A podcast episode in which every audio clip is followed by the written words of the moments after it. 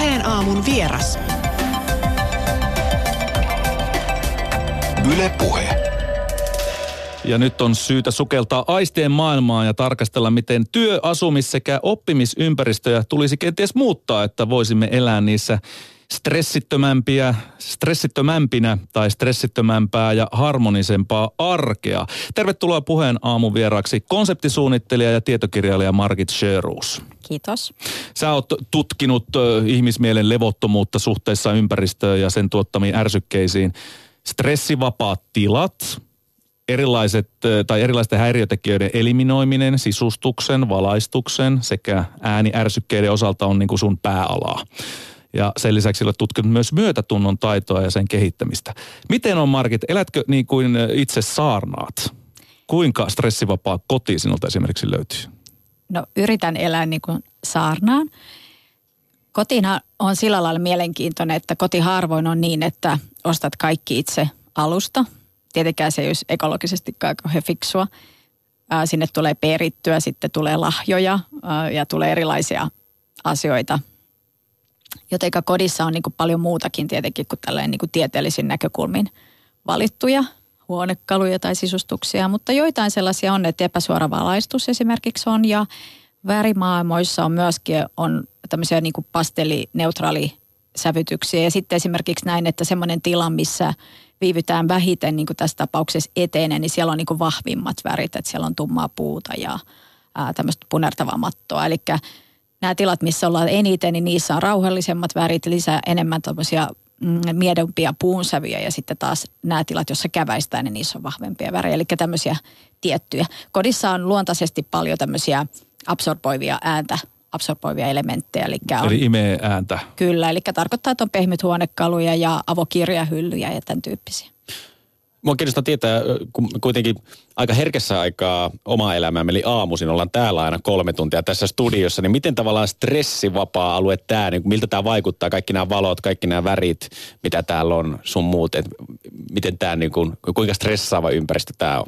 No tämmöisellä tilalla tietenkin kauhean monta eri toimintaa ja tämmöistä tavoitetta ja ylipäänsä kun mietitään tiloja, niin on hyvä, ei ole olemassa semmoista, että tässä on kirja, jonka mukaan voisi tehdä kaikki tilat, vaan että jokainen tila on niin kuin uniikki ja sitten se toiminta on uniikki. Mutta tietenkin tämmöisessä, kun teillä menetään, ää, työajat voi olla hyvin tämmöisiä aikaisia ja, ja tota, voi olla paljon niin kuin erityyppisiä tilanteita, niin tässä olisi hieno, jos olisi jollain lailla säädeltäviä elementtejä, että voisitte vähän oman vireystilan mukaan tehdä näitä voi helposti tehdä niin kuin äänimaisemoinnin ja valaistuksen keinoin. Ja mä en ole ihan varma näinkö mä tuo kirkasvalolampuun selkäsi takana, mutta sehän on yksi tapa Joo, jota ei varmaan ikinä käytetty. Oi, sekö on nostettu nyt pöydälle? niin, ehkä tämä vierailu se, se on aikaisemmin siis ollut tuolla takimaisessa nurkassa mahdollisimman piilossa. Joo. Siellä mä oon joskus sen nähnyt. Joo, mutta sitten senkin kanssa saa olla sillä lailla varovainen, että iltapäivällä ei kauheasti kannata välttämättä kirkasvalo lampu ihan vieressä olla, että siinä voi olla tuonne käpylisäkkeeseen vaikuttava efekti, että sitten ei tule taas illalla hyvin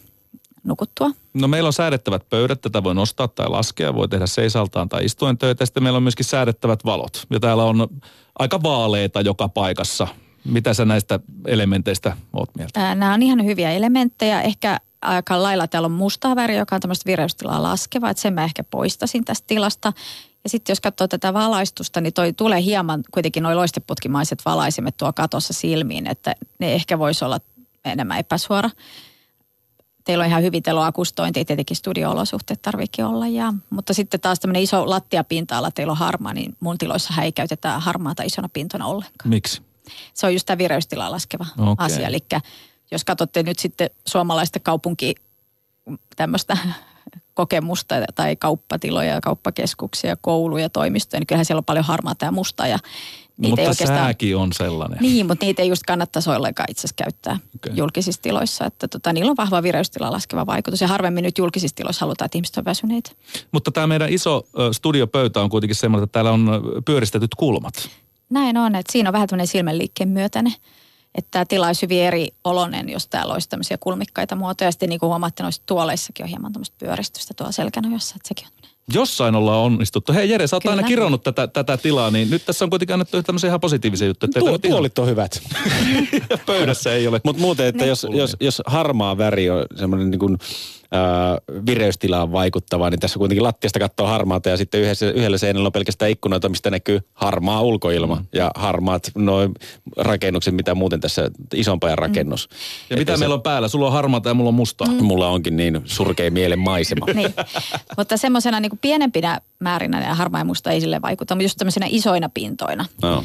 Ja, ja sitten tämä oli ihan hyvä tämä, että mulla joskus kysytäänkin, että miksi se harmaa ja musta, niin niin tota, onhan se aika selkeä, että jos oot koko ajan mustassa tilassa, niin alkaa nukuttaa, alkaa niin väsyttää ja harmaassa. Ja sitten taas kun menet toisen tyyppiseen, niin kyllä ihminen ihan yli, ylipäänsä luontaisesti huomaa. Mutta sitten mä käytän myös tätä, että meillä on paljon tullut tämmöisiä kuvaavia lauseita, että jos arki on harmaata, niin mitä se tarkoittaa, kuin se, että arki on vaaleanpunaista tai vaaleankeltaista. Että kyllähän niin kuin meidän sanastoskin on, on ihan selkeitä, että miten ihmiset kuvaa. Tai että jos on vaikka kärsinyt masennuksesta alakulosta, niin tuskin hän sanoo, että se on ollut vaaleankeltainen kausi. Että kyllä se harmaa ja musta tulee usein siellä kuvalla. Että kyllä meidän pitäisi ottaa ihan niin kuin tosissaan myös värien vaikutus. Ja sitten tietenkin on vielä tämmöinen, että väreillä on kylmiä ja lämpöisiä sävyjä. Se on yksi mielenkiinnon kohde paljon myös, että, että jos on nämä kylmät sävyt ja lämpöiset sekaisin, niin helposti tila näyttää likaiselta. Ja meillä on aika paljon uusia asuinalueita, jotka näyttää uusina jo vähän niin kuin likaisilta. Ja siinä on usein tämä, että nämä värit ei ole niin kunnioitettu, että olisi valittu jompikumpi. Tai sitten saa olla tosi taitava ja harvalla niin taitava värisilmät pystyisi tekemään sen toimivasti. Puheaamu vieraana konseptisuunnittelija ja tietokirjailija Margit Sjöruus. Mikä Margit estää mielestäsi nykyajan suomalaista ihmistä viihtymästä elintilassaan kaikista eniten? No kyllä siinä on niin kuin kaksi, että yksi on meidän kaupunkisuunnittelu niin kuin lähinnä tässä, mikä on lähtenyt sanotaan nyt sitten 60 luvulta 70-luvulta tähän asti ja ihan näinäkin päivinä, että itsehän en suosi ollenkaan esimerkiksi tornitaloja, korkeita taloja ollenkaan ja just tämä harmaa ja musta väri ja sitten on myöskin, miten talot on sommiteltu, viheralueiden vähyys jopa Suomessa, missä olisi tilaa. Meillä tehdään hyvin ahtaita. Ja näillä, Mikä näissä korkeissa rakennuksissa on ongelma? Mitä korkeampi rakennus, sitä enemmän ihminen kokee, että joutuu rikollisuuden kohteeksi, eli turvattomuutta. Mm-hmm. Ja tästä on ihan paljon tutkimuksia. Ensimmäinen on tullut jo 2003 silloisen Stakesin – tuottamana. Siis niin, ne uhkaa ihmistä? Kyllä, eli ihminen kokee ne uhkaavina. Ei pysty hahmottaa ilman suuntia, maamerkkejä ja seinät ikään kuin kaatuu päälle. Ja nyt jos katsoo tähänkin tästä ikkunasta, niin kyllähän noin niin kuin tulee päälle. Sen sijaan, että tuosta näkyisi vähän taivasta ja me pystytään hahmottaa. Meidän amygdala mantelitumake tekee tämän ratkaisun meidän puolesta. Eli vaikka me totuttaisiin siis tähän mikä? mantelitumake laivoissa, amygdala, niin se havainnoi tätä maailmaa meidän puolesta ja me ei voida oikeastaan pysäyttää sitä. Ja nyt onkin tutkimusta, että kaupunkilaisilla on erilainen amygdala näkyy jo lapsilla. Eli aivokuvien perusteella nähdään, että kuka asuu kaupungissa ja kuka maaseudulla. Ja se tarkoittaa, että mantelitumake on ylikierroksilla meillä kaupunkilaisilla. Ja nimenomaan näissä korkeissa rakennetuissa ympäristöistä, mitä nyt on tulossa Kalasatama, Jätkäsaari, Pasila, niin mähän kieltäisin kaikki Vuosaari. Eli tämmöinen uutinen, että nyt on muodissa nämä korkeat rakennukset, niin ei kiitos. Ei oteta näitä muotoja. Jos halutaan, että ihmiset voi hyvin, kun kysyit, että mikä on, niin kaupunkilaisilla on enemmän myös psykoosioireita. Ja tämä mantelitumakkeen ylikierroksilla oleminen altistaa meitä psykooseille, aggressiivisuudelle, skitsofrenialle, ahdistukselle ja masennukselle.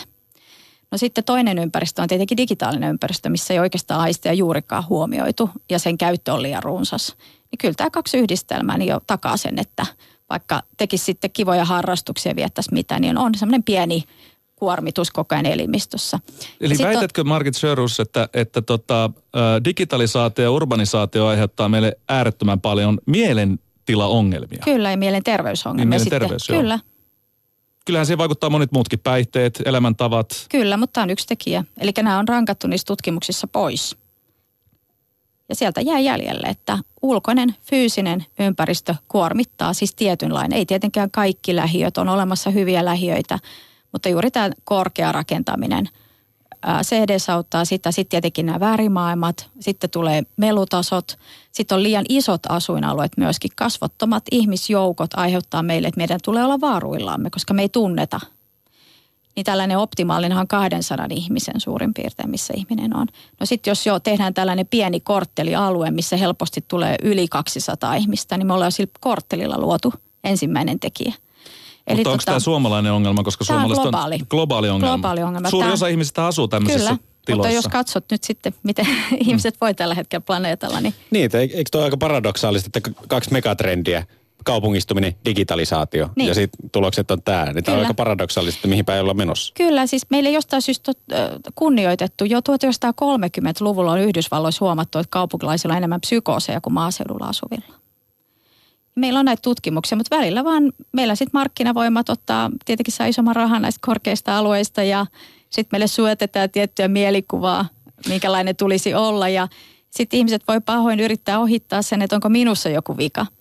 No tietenkin on sitten muita tekijöitä. Voi olla tosiaan, että on tapahtunut jotain omassa elämässä. Sitten on, on, se ei tarkoita sitä, että meillä kaikilla kaupunkilaisilla nyt puhkeisi vaikka skitsofrenia, mutta se on niin kuin geenipohjainen tämä sairaus. Ja mitä enemmän tulee ulkopuolisia negatiivisia stressitekijöitä pitkäkestoisena, ja sitten jos tulee vielä muita tapahtumia, niin sitten se saattaa laukasta. Eli se mekanismihan menee niin, että, että kun asutaan esimerkiksi nyt tällaisessa korkeassa lähiössä, joka olisi rakennettu aistien vastaisesti, ja sitten, sitten mulla olisi muitakin kuormittavia asioita, niin alkaa tämä yhteisvaikutus olla sille ihmiselle niin iso.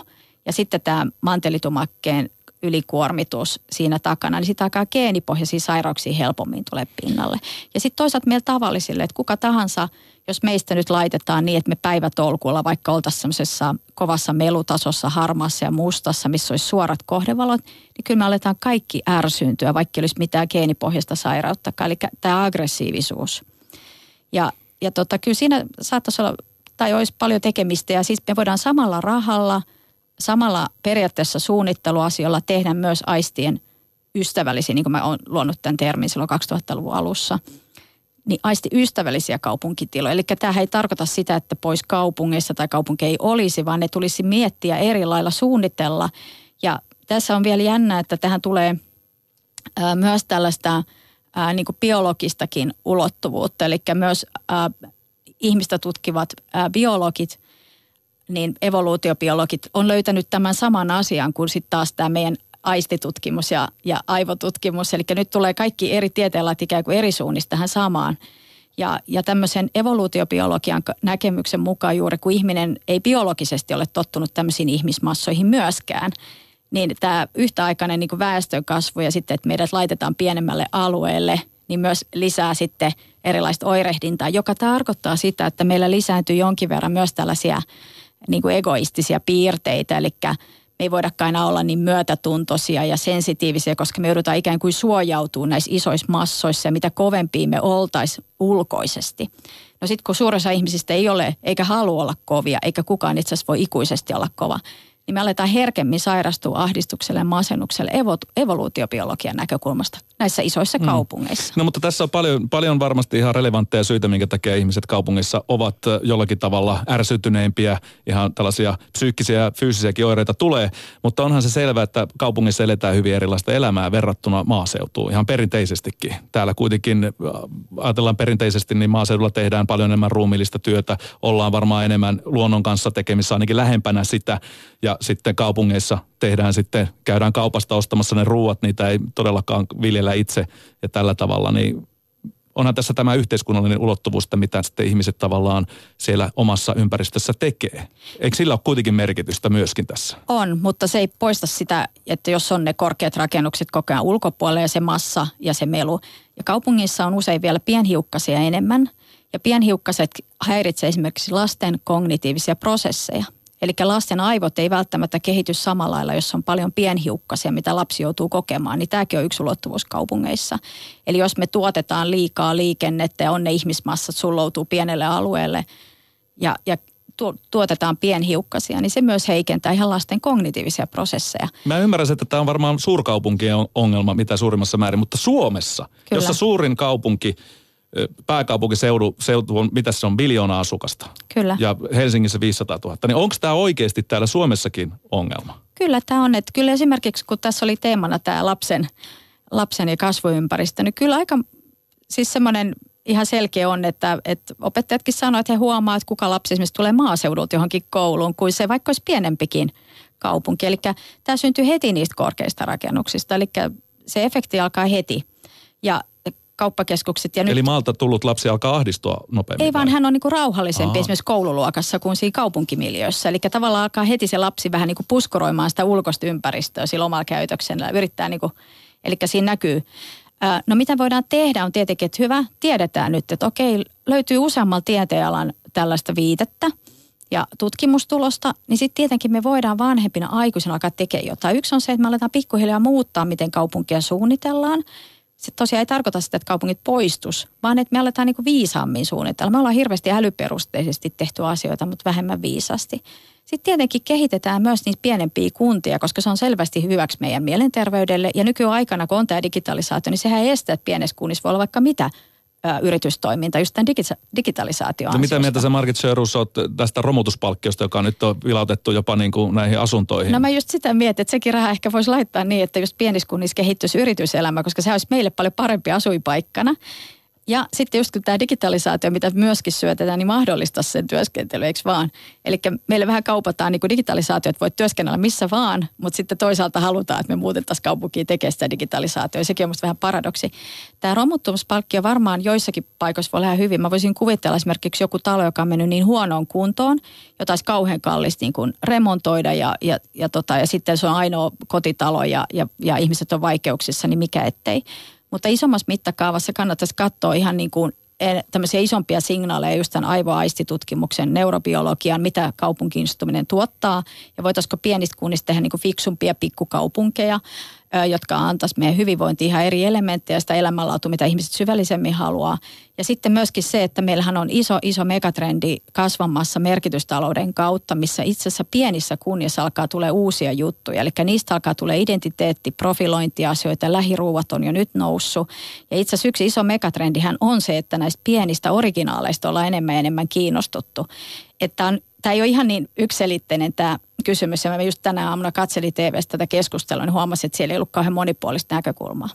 No, miten on sellaiset konkreettiset esimerkit siitä kaupunkirakentamisesta, mitä, kun sanoit, että ollaan vähän jo ajautumassa siihen, että, tai vähän ajatellaan jo, että miten sitä raken, rakennetaan aistia, aisteja miettien myöskin, niin mitä semmoisia esimerkkejä vaikka Suomesta tai ulkomailta on, missä ollaan näitä asioita mietitty rakentamisessa?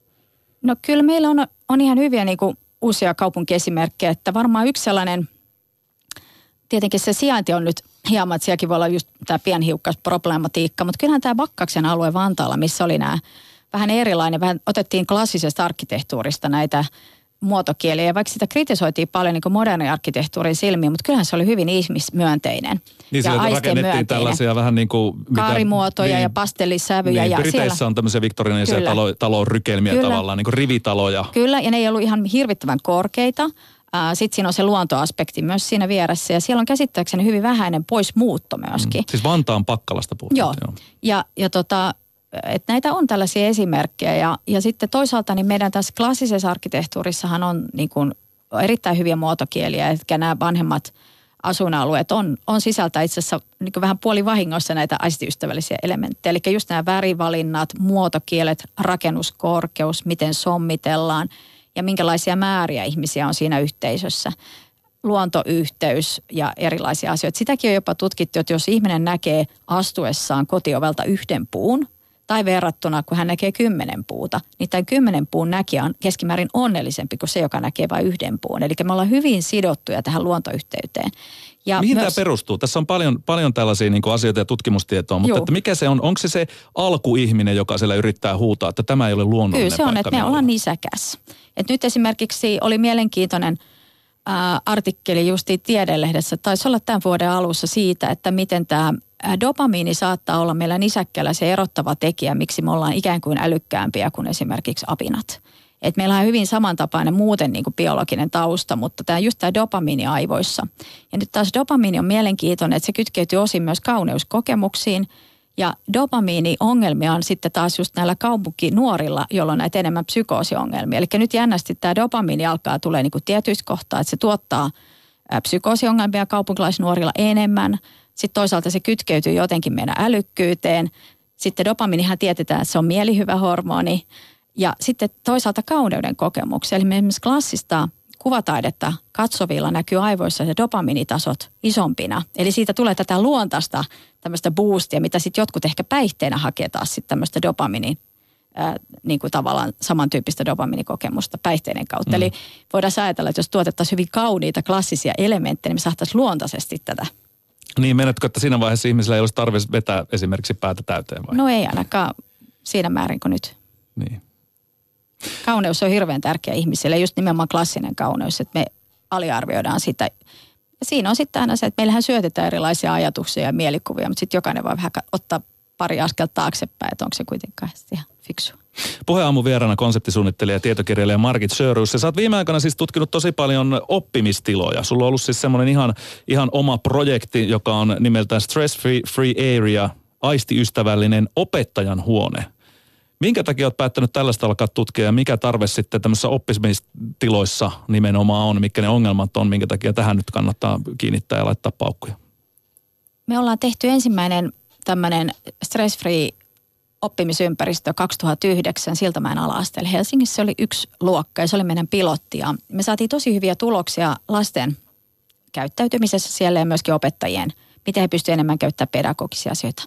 Meidän tämä koko konseptiajatteluhan on juontaa juuransa jo 2000-luvun alku. Eli ennen tätä niin me oltiin tehty toimisto ja tutkittu toimisto ja siellä oli ollut teknistä korkeakoulu silloista, eli nykyinen Aalto ja erilaisia tutkimustuloksia, että saatu aikuisten työympäristössä hyviä tuloksia ja myöskin stressikokemukseen. Tehtiin sitten oppimisympäristö yhteistyössä koulun kanssa ja nyt se on sitten levinnyt niin, että me tällä hetkellä saadaan 12 kouluun tehdä näitä aistiystävällisiä erilaisia luokkatiloja. Kokonaista koulua ei vielä ole ollut, paitsi nyt on yksi erityiskoulu tulossa Mitä tämä käytännössä tarkoittaa? No se tarkoittaa se vähän näitä samoja, mitä tässä on ollut esillä. Eli samalla lailla kuin kaupunkiympäristössä voidaan ulkoisissa miettiä, niin samalla lailla näissä sisä- ympäristössä sisustuksissa voidaan miettiä, että miten väriparit vaikuttaa, miten väriparit tietyllä valaistuksella, akustoinnilla, muotokielellä, äänimaisemoilla yhdessä vaikuttaa stressitasoon, vireystilaan, viihtyvyyteen, rauhallisuuteen, iloisuuteen ja myöskin palautumiseen. Ja näiden lasten tilojen kautta siellä on tullut, että lapset käyttäytyy rauhallisemmin, he on keskittyneempiä ihan vain tilan vaikutuksesta. Me ollaan tehty myös erilaisia palvelutiloja, eli tämä sama näkyy tämmöisissä isoissa massoissa. Tietenkään, jos joku on vahvasti psykoosissa tai että haluaa olla väkivaltainen tai on, on tällainen vahva mielenterveysongelma, niin eihän se tila sitä niin kuin muuksi siinä kohtaa muuta, mutta me voidaan tämmöisen ison niin kuin massan ikään kuin käyttäytymiseen vaikuttaa. Eli vähennetään tämmöisiä aktivoivia niin sanotusti trikkereitä ympäristöstä. Vähennetään niitä amygdalaa, mantelitumaketta kuormittavia tekijöitä.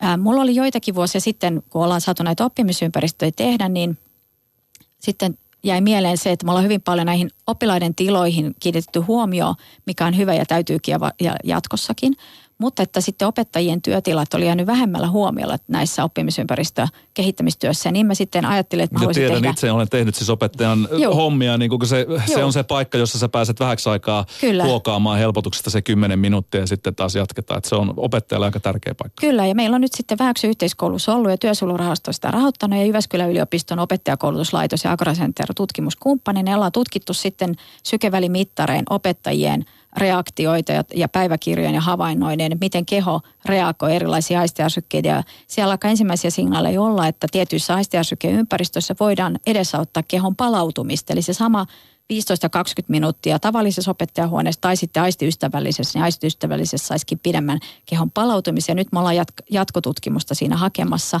Ja tämä tuli nyt valituksi tähän Handridiin, missä on sata parasta kouluidea maailmassa. Mitkä ne yleisimmät virheet, niin jos miettii tuommoista perusopettajahuonetta tai sitten sitä oppimisympäristöä. Et minkä sä huomaat ensimmäiseksi että tämä pitää muuttaa? Onko ne värit, valot vai mikä? Se riippuu paljon tilasta, että usein jokaisessa tilassa on hyvääkin. Niin kuin tässäkin, että ei ole tarkoitus se, että tullaan ja muutetaan aina kaikkia ja sitten käytetään luonnonvaroja, eikö mm. vaan? Ja, vaan yleensä sitten ruvetaan katsoa, että mitä siinä on. Että siellä saattaa olla sellaisia yksittäisiä asioita tai useampikin asioita säilytetään. Mutta yleensä sitten just äh, aletaan miettiä sitä kokonaiskokemusta, minkälainen akustinen maailma, minkälainen valaistus, minkälaisia väripariyhdistelmiä, muotokieliä, toimintoja, mikä on juuri siinä kyseisessä koulussa heidän opettajien sellainen, mihin he tarvitsisivat tukea. Voiko siellä olla joitain säädeltäviä elementtejä, voidaanko sitä jotenkin osia tehdä ja eri aistiärsykkein tukea sitä kyseistä toimintoa. Eli aika paljon tämmöisiä pieniä. Ja sitten itse jonkin verran käytetään näitä äänimaisemointeja, joita voi siis käyttää kuulokkeilla, eli niitä ei tietenkään non-stoppina – soitateta, vaan että ihminen voi valita sitten erilaisia äänimaisemointia niin, vielä meidän siihen. kollega Linda Vettänen puhui just siitä, että on käyttänyt tämmöistä niin sanottua valkoista melua, white noise, kun hän on siis yrittänyt saada esimerkiksi lapsi, lastansa nukkumaan. Onko siellä oikeasti apua sitten tämmöisessä rauhoittumistilanteessa? No voi käyttää erilaisia, voi käyttää siis erilaisia melodioitakin ja, ja et siinä on ihan siis voin sanoa kymmeniä tuhansia erilaisia variaatioita. Mm. Mutta on taas jälleen, että ei oikein voida ottaa yhtään aistiärsykettä tässä tapauksessa äänimaisema ja kertoa, että miten se toimii kaikkialla, vaan se on taas tämä aistien yhteisvaikutus. Mehän ollaan aina moniaistinen ihmisenä, että meillä ei ole vaan se kuulo tai näkö tai tunto tai maku tai haju tai tasapainoaisti. Tai, eli meillähän on viisi niin pääaistia ja sitten on lukematon tämmöinen aistiyhdistelmien määrä, niin, niin aina se tilanne pitää katsoa tavallaan kokonaisuutena. Aamun vieraana siis konseptisuunnittelija ja tietokirjailija Margit Sjöruus. Mitä sä kertoisit nyt ihmiselle, joka asuu, hän kuuntelee tätä haastattelua ja miettii, että niin, että mä asun tämmöisessä kaupunkiympäristössä, jossa on jatkuvasti liikaa ärsykkeitä ja mun mantelitumake huutaa hosiannaa joka päivä. Niin mikä olisi se teo, äh, tota, käytännön teko, minkä tavallaan antaisit tämmöiselle ihmiselle, että se pääsisi siitä stressistä ja tämmöisestä niin jatkuvasta ärsytyksen tilasta eroon? Ensinnäkin mä onnittelisin, että hän on näin hyvin havainnoinut ulkoisen ympäristön, että hän on huomannut, että nämä vaikuttaa. Useimmat ihmiset hän ei huomaa, vaan ne sitten äksyilee naapurille tai niillä on se rattiraivo tai mikä pyöräraivo tai mikä ikinä someraivo tuolla. Sen sijaan, että ne olisi havainnoinut näin hyvin, että minä asun täällä ja nämä kaikki on kuormittanut. Sitten voi olla vielä jotain muitakin kokemuksia. Eikä lähekkään purkaa sit sitä kehenkään. Ö, niin voi onnitella. Eli tästä tulee tämä myötätuntoinen sisäinen puhe, että mm onnittelen itseäni. Olen tiedostanut ja sitten voisi alkaa valitse, että, että tota, laitanko vielä siihen nyt sitten ää, television päälle tai laitanko joku digilaitteen päälle. No enpä taida laittaa, enpä roiku siellä Facebookissa tai somessa, koska mulla on jo tämä kuormitus näin iso. Voisinkin lähteä ulos ilman mitään laitteita. Löytyisikö jostain bussilla lähimetsä Helsingissä on se hyvä puoli, että aika hyvin päästään aina jonkun metsän äärelle tai ympäri Suomea, mutta on paljon tietenkin kaupunkeja maailmassa, missä ei tosta vaan un, un, niin kuin ole mahdollista.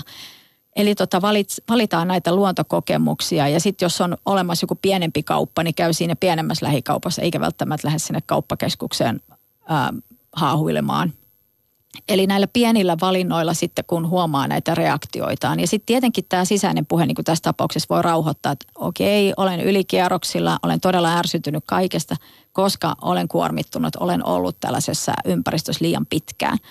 Ideaali tietenkin olisi, että voisi muuttaa jonnekin, mutta harvemmilla sitä on sitten. Ja sitten tietenkin just tämä kodin, kodin sisustus, voisiko siellä sitten rauhoittaa, voisiko sieltä karsia jotakin pois, voiko siellä saada jotain, että se olisi sitten rauhallisempi No me esimerkiksi Jeren kanssa, niin molemmat tykätään pelata videopelejä, kun me halutaan nollata. Mitä mieltä sä oot tämmöisestä ää, tota, ratkaisusta sitten stressittömyyteen?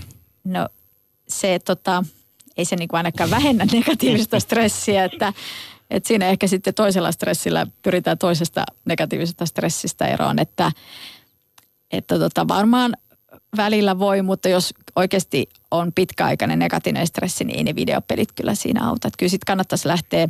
Useinhan meillä on se hankaluus tässä, että kun me kuormitutaan, niin meillä tulee myös keho vähän sellainen ylijännitystila ja me pyritään paikkaamaan sitä vähän niin kuin toisella jännitystilalla. Ja koska se tuntuu aika epämukavalta, että se jännitystila laukkeisi pois. Ja yleensä sitten on jo aika isot hälytysmerkit, jos – ei ollenkaan pysty rentoutumaan, eli koko ajan tarvii jotain toimintaa, niin sitten täytyy sanoa, että elimistö on kyllä jo silloin aika kovilla, että vaikka se mieli on tavallaan addiktoitunut kiireeseen ja siihen stressitilaan, niin sitten pitäisi elimistölle antaa. Ja joskus saattaa sitten käydä niin, että tämmöinen henkilö, joka koko ajan kiihdyttää ikään kuin sitä määrää ja sitten paikkaa edellistä negatiivista stressiä ottamalla toisen, niin sitten kun tulee ensimmäinen lomapäivä, niin voi olla aika iso ahdistus – ja sitten jos oikeasti ei lähde, niin sitten saattaa nukkua vaikka kaksi viikkoa putkeen, koska vihdoin viimein se elimistö pääsi niin kuin laukeamaan. Mm, mm. Ja sitten voi olla aivan niin kuin umpiväsynyt, että koko kesäloma meni nukkuessa. No mulla tuli henkilökohtaisesti, on kertonutkin tästä, että mulla tuli ahdistushäiriöitä pitkän stressin Joo. jälkeen, kun lähdin lomalle ja luulin, että mulla on joku tällainen, mm, siis elimistö on kuivunut, että sen takia niin kuin hakkaa sydän ja tällä. Sitten huomasikin, että okei, että tässä itse asiassa ollaan nyt oman pään sisäisten ongelmien kanssa tekemissä, oli ylikuormittunut. Kyllä, eli kyllä tota, me ollaan hyvin herkkä ja itse asiassa mielenterveys on hyvin herkkä. Ei ole olemassa sellaista ihmistä, joka olisi kauhean niin teflon, että, että tota, kyllä sanoin, että ihminen on hyvin hauras ja sen vuoksi ehkä olisi just isompikin syy kiinnittää huomioon koko tähän aisti- ja sykemaailmaan. Että tulee se sitten digitaalisesta tai fyysisestä. Että kyllä me ollaan hyvin hauras eläin. Mutta niin kuin sanoit tuossa Margit Sjöruus, että meidän kaupungit on väärin rakennettu. Aika suuri ongelma korjata. Mm. Mutta onko valoa tunnelin päässä? Onko otettu jo ensimmäisiä askeleita siihen, että me saataisiin semmoisia asuinympäristöjä, niin kuin mekin Me halutaan elää, elää kaupungissa, meillä on kaikki palvelut lähellä ja on jotenkin helppo elämä sen takia. Niin minkälaiset ne kaupungit sitten pitäisi olla, että niissä myöskin ihmiset viihtyisi ilman suurta stressiä? Joo, eli voidaan sanoa tosiaan, että kaupungissa on, on tota huonoa suunnittelua tästä aisti- ja aivonäkökulmasta, mutta on myös hyviä kaupungin osia, eli ei tietenkään kaikki kaupungin asiat ole huonoja. Kerro esimerkki, mikä on sinun mielestä Suomessa onnistunut kaupunki? No tässä oli just tämä Pakkala, Pakkala, Pakkala oli äsken mm. esillä, mutta on toki näitä muitakin vanhempia, että meiltähän löytyy ihan hienoja niin kuin elementtejä. Me tiedetään esimerkiksi Helsingin seudulla on niin kuin Tammisalo, on, on, siellä on hieno, oikein hyviä esimerkkejä. Marjaniemestä löytyy, Puotilasta löytyy, Itä-Helsingistä esimerkiksi sitten Eli totta kai muualta tietyn tyyppiset mm. lähiöt. Sitten on tietenkin nämä korkeat lähiöt, jotka taas ei ole hyviä. Ää, ja, ja tota, eli meillä on, ja sitten on just tämä luontoyhteyshän meillä hyvä, hyvä tässä aina niin kuin vahvuutena. Mun mielestä on semmoista jonkinasteista positiivista on, että meillä on esimerkiksi tällä hetkellä taas uusia pilotointeja. Me, me neuvotellaan tällä hetkellä uuden tyyppisistä asuinalueista, missä me, myöskin tämä meidän aistiystävällinen konsepti voisi olla mukana. Eikä vähän ehkä on aukeamassa tämmöinen. Sitten tietenkin tämä, että voidaan olla jo näinkin monessa koulussa tällä hetkellä mukana – niin siellä alkaa tietenkin oppilailla ja vanhemmilla tulee uusi tietoisuus aivoista ja aisteista. Ää, meillä on ihan uutena nyt, me saadaan tehdä Folkhälsanin kanssa tämmöistä palvelukeskusta, missä sekä muistiasukkailla että erilaisten kanssa myöskin tehdään aistiystävällisiä. Eli koko ajan tulee uusia alueita. Ja, Mutta kaupunkisuunnittelussa, ymmärretäänkö se kaupunkisuunnittelussa Kyllä Suomessa? nämä on kaupunkitiloja, siis nämä on niin. kaikki kaupungissa olevia tiloja, mitä me näissä tehdään. Ja silloin me luodaan ikään kuin kaupunkien sisään myös tämmöisiä vähän niin kuin – keidasmaisia, missä aivojaistia hyödynnettäisiin. Tässä iso rooli on se, että tietenkin meidän kaikkien tietoisuutta pitäisi kasvattaa, mitä tämäkin keskustelu tietenkin nostaa. Ja, ja osahan inhoakin tämmöistä tietoa, koska se on vastoin heidän ehkä nykyistä elämäntyyliä. Eli on halunnut olla sitten ihminen ja asua siellä korkeassa ja ajatellut, että on tarjonnut parasta perhettä ja nyt sitten kuuntelee tätä ja voi kääket se ei ollutkaan parasta perheelle, vaan siellä on nämä pienhiukkasongelmat ja siellä on aivoja aisti ja stressitaso-ongelmat. Ja... No mutta ei ole tylsää, kun asuu kaupungissa. Eikö se ole yksi semmoinen asia, joka on? Joo, että se on sitten tämä vaan, että nyt, nyt te tiedätte ja sitten jos tulee oireita, niin olette valinneet sen. Että, mutta siis mun mielestä positiivista on se, että on selvästi enemmän niin kuin kiinnostusta aiheeseen ja, ja käydään kaupunkisuunnittelijoiden kanssa aina, aina myös tietyissä kaupungeissa keskustelua tästä, että miten voitaisiin rakentaa eri lailla ja voisiko, ja, ja siellä on niin kuin ihan selvästi, selvästi kiinnostusta. Ja varmaan tulee sitten semmoinenkin aika, että kun kuluttajien tietoisuus kasvaa, niin he voi sanoa, että me ei enää osteta tuolta uudesta alueesta, koska ne oli niitä korkeita ja niissä oli ne värit tietynlaiset ja sieltä oli puut poistettu ja ja tota, ihmiset saattaa aika kieltäytyä, että ei mene enää kaupaksikaan niiden tornitalojen ne asunnot, vaan että sitten ihmiset lähtee muualle ja sittenhän se alkaa markkina muuttua. Äänestävät jaloillaan. Kyllä. Hei, kiitoksia tästä vierailusta konseptisuunnittelija ja tietokirjailija Margit Sörhus. Kiitos.